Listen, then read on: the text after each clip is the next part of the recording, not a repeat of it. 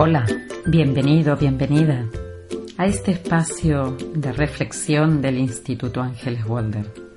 Contigo, Ángeles Walder, y hoy charlaremos sobre el apego. El apego que es la base para conocer cómo nos relacionamos a nivel afectivo. Eh, también es aprender a darnos cuenta de que a veces la dependencia emocional está en la base de una relación de apego que ha sido un poco mal llevada o que no se ha conseguido, pero que no es una debilidad cuando somos niños, sino que forma parte de la condición humana. Esto es biológico. El apego nos lleva a pensar que todos los padres anhelan que sus hijos sean felices, pero el día a día y la falta de un manual de instrucciones para ser padres, porque nadie lo trae debajo de su brazo, y es quizás mucho más fácil el conseguir ser padres cuando somos abuelos que no cuando somos padres, porque ya hemos pasado por todas las etapas. Ser padres hace que la experiencia no sea tan estupenda como podríamos haber pensado de entrada, pero es una experiencia maravillosa. Desde el momento en que dos personas se ponen en contacto, se genera un vínculo. En las relaciones parentales y familiares, el vínculo con los hijos no solo es necesario, sino que se presenta como una responsabilidad humana si queremos dejar un mundo un poquito mejor de lo que lo hemos encontrado. Durante años hemos creído que la autoridad, el poner normas rígidas, el implantar límites, el instalar obligaciones en la familia harían un niño mejor, un niño de valor, nada más lejos de la realidad. Partamos de que ningún niño tiene los padres que sueña tener y solo el que no tiene padres tiene los padres de sueño. Porque un niño lo que requiere es de comprensión y de empatía para poder crecer sano. Saber que cuenta con sus padres le va a permitir actuar de una manera responsable. Porque, ¿qué les lleva a actuar de una determinada manera? ¿Qué sienten? ¿Por qué lloran? ¿Por qué ríen? ¿Por qué patalean? ¿Por qué se encaprichan? ¿Y qué nos pasa como padres cuando ellos reaccionan de esa manera. Lo que nos ocurre es que nosotros también hemos sido niños. También hemos tenido nuestros traumas emocionales, también hemos tenido una primer vivencia de apego, también hemos tenido diferentes experiencias de apego que llevaron a un tipo de relación vincular con nuestros padres, sana e insana.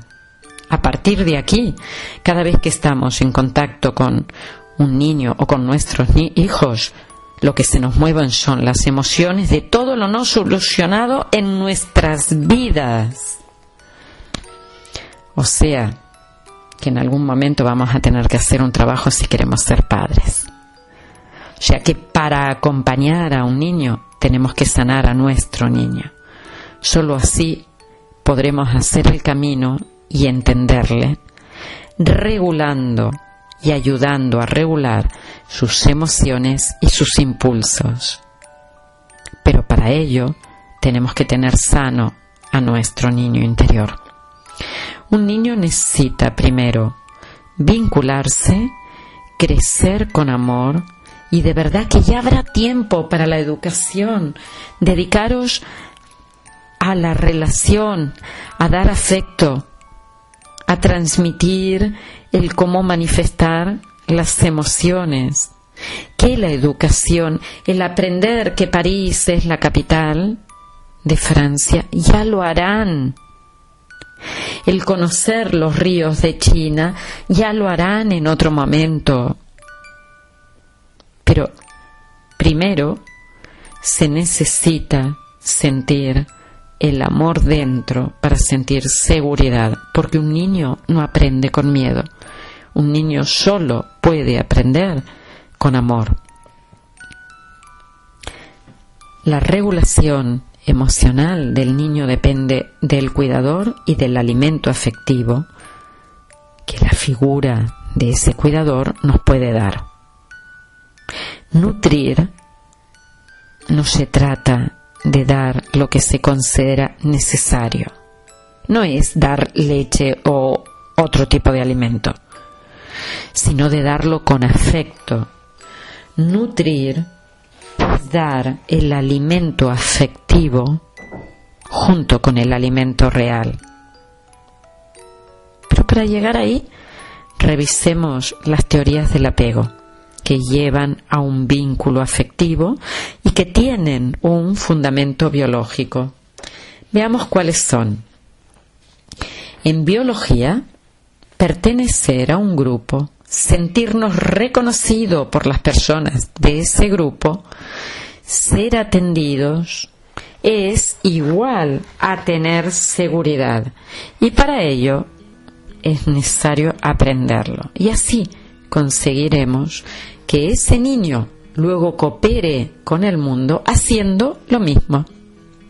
Un psicoanalista inglés, John Bowley, desarrolló hacia mediados del siglo pasado las bases del vínculo madre-hijo, la diada primaria, la relación más importante para tener un desarrollo sano y una base segura.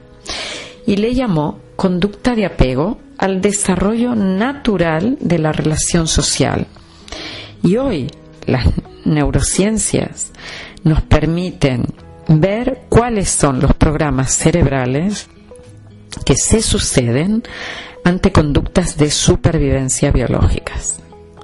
Esas conductas por parte del bebé son, como os podéis imaginar, llorar, la primera. Si yo quiero algo como bebé, no tengo otro modo de comunicar. Por lo tanto, el llanto es una conducta primaria que permite al bebé comunicarse con los demás, sobre todo con el cuidador y a ser posible con su madre. Una vez que llora, se interpreta, el adulto interpreta qué es lo que necesita ese bebé necesita succionar, por ejemplo, necesita el contacto por el otro y a partir de ahí hará otra conducta que es sonreír. Es un gesto que inicialmente es reflejo. La musculatura, al ver la otra musculatura en acción, se expresa, empatiza, las neuronas espejos se ponen a trabajar y se empatiza. La sonrisa nos da una conexión con el otro. También lo hará el fijar la mirada. Fijo la mirada y obtengo la sensación de seguridad, la seguridad que me da el que el otro me devuelva una mirada de tranquilidad el asir una mano, agarrarse, nos da la tranquilidad de que ahí hay alguien, no me han abandonado, hay alguien para mí. Como podéis ver, tenemos muchas conductas de supervivencia biológicas y necesitamos de una respuesta adecuada por parte de nuestros cuidadores que satisfagan esas necesidades y que generen de esa forma una buena calidad relacional, relacional perdón, para el futuro. Sea que las pautas las podemos resumir en el bebé llora. Hay una respuesta clara que genera un apego seguro porque obtenemos la protección cuando sentimos hambre, cuando tenemos miedo, cuando nos sentimos solos.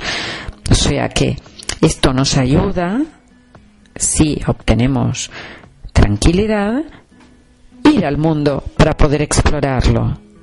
Cuando la madre sabe reconocer los diferentes llantos, habrá ahí un adulto que sabrá cuidarse y confiar en los otros. Pero ¿qué pasa cuando todo eso no se ha conseguido? Porque, por ejemplo, el niño llora y la madre que está haciendo las veces de corteza cerebral y debería ponerle lo que le falta, no lo consigue. No lo consigue porque está intranquila, porque no da la respuesta que el bebé espera. Se genera ahí lo que Bowley llamó un apego ansioso ambivalente. Serán adultos que no se alejarán de sus padres porque tienen miedo a irse, pero que se van a enfadar con ellos. Si usted está enfadado con sus padres, revise si en algún momento de su vida, siendo pequeño, o muchos de ellos, los padres no consiguieron darnos la respuesta adecuada. Pero también puede surgir lo que se denomina un apego evitativo o frío, lo que va a generar enfado más desconfianza y sobre todo necesidad de controlar el entorno. Cuando una persona es controladora, podemos pensar que vivió una situación de poca respuesta, de una respuesta desorganizada de unos padres que dejaban al niño con las teorías, como por ejemplo la del doctor Estivil, déjalo llorar todo lo que pueda y más, porque así aprenderá cuando le toca dormir. Y yo os diría, creo que si el niño llora es por algún motivo. Si hay un apego evitativo, nos vamos a encontrar con adultos que rehuyen hablar de lo que les pasa, sobre todo a nivel de sentimientos, que van a la acción porque es más fácil hacer que encontrarse con su propio ser y sobre todo con sus propios sentimientos y emociones. Ya que cuando veamos personas haciendo, haciendo, haciendo y no sintiendo, sintiendo y sintiendo, mm, revisemos esa sensación de enfado y de desconfianza que se generó cuando fueron evitados y por eso hay frialdad emocional. Vamos a ver personas que tienen una alta autoexigencia, que son rígidas, que solo, solo, si se les tiene en cuenta con sus ideas, aceptan abrirse, pero que no son capaces de empatizar con los demás porque su rigidez, que es la coraza natural, biológica que se han puesto, les ha permitido. Tenemos que recordar que las experiencias que como padres llevamos dentro tienen que ver con nuestros propios modelos operativos y por lo tanto si yo no he sanado no podré ayudar a mis hijos.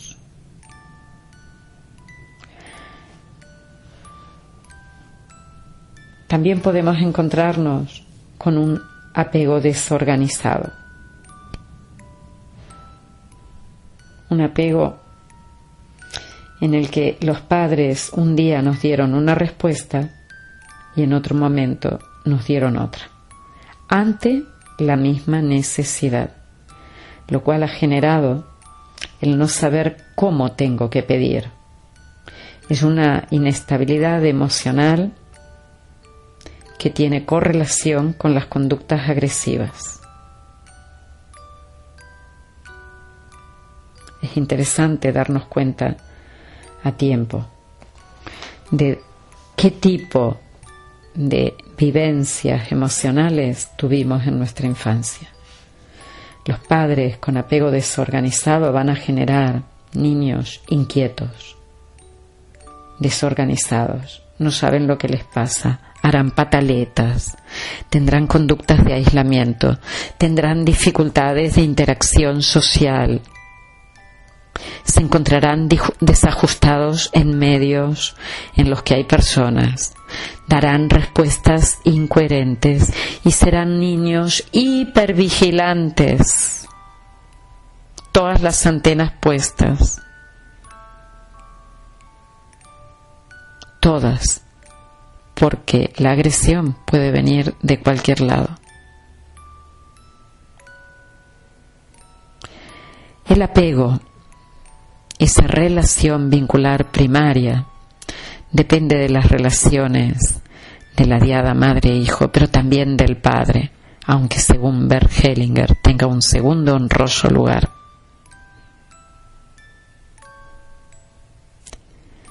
Amemos a nuestros hijos dándoles lo que necesitan, pero para ello tenemos que revisar nuestras propias situaciones vinculares. Y como decía antes, como he ido viendo en los diferentes tipos de apego, vemos que hoy tenemos una reacción o síntoma. Por ejemplo, si hoy somos personas hipervigilantes, ya sabemos que lo que hemos tenido es un apego desorganizado, que el conflicto está en ese apego desorganizado y podemos revisarlo porque así podremos tener mejores relaciones con los otros. Solo así podremos dar a los otros lo que les falta una vez que nos lo hemos dado a nosotros mismos. Un neurocientífico contemporáneo Daniel Siegel, integra la teoría del apego con el desarrollo del cerebro y con la biología de la supervivencia. Y nos dice que es el apego lo que le va a permitir al niño acercarse a los padres, contar con ellos en los momentos problemáticos y salir al mundo con seguridad. Un joven que hoy tiene un problema y se permite acercarse a sus padres, hablarle de sus problemas con tranquilidad, podrá salir al mundo con seguridad.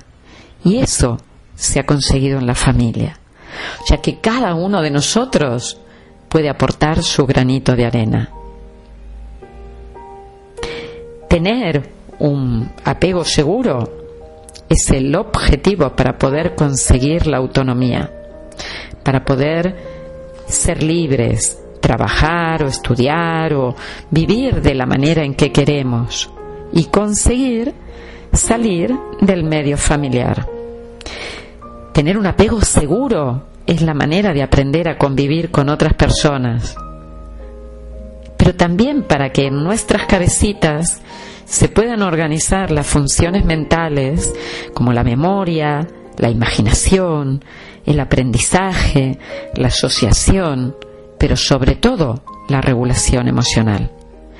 Todos podemos sanar y conseguir vivir de una forma tranquila con nosotros mismos, con los otros y con el mundo.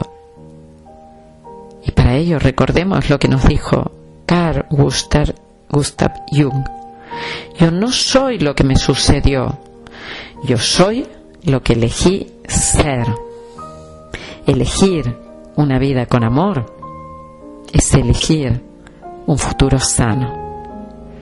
Te deseo el mejor camino, que seas feliz.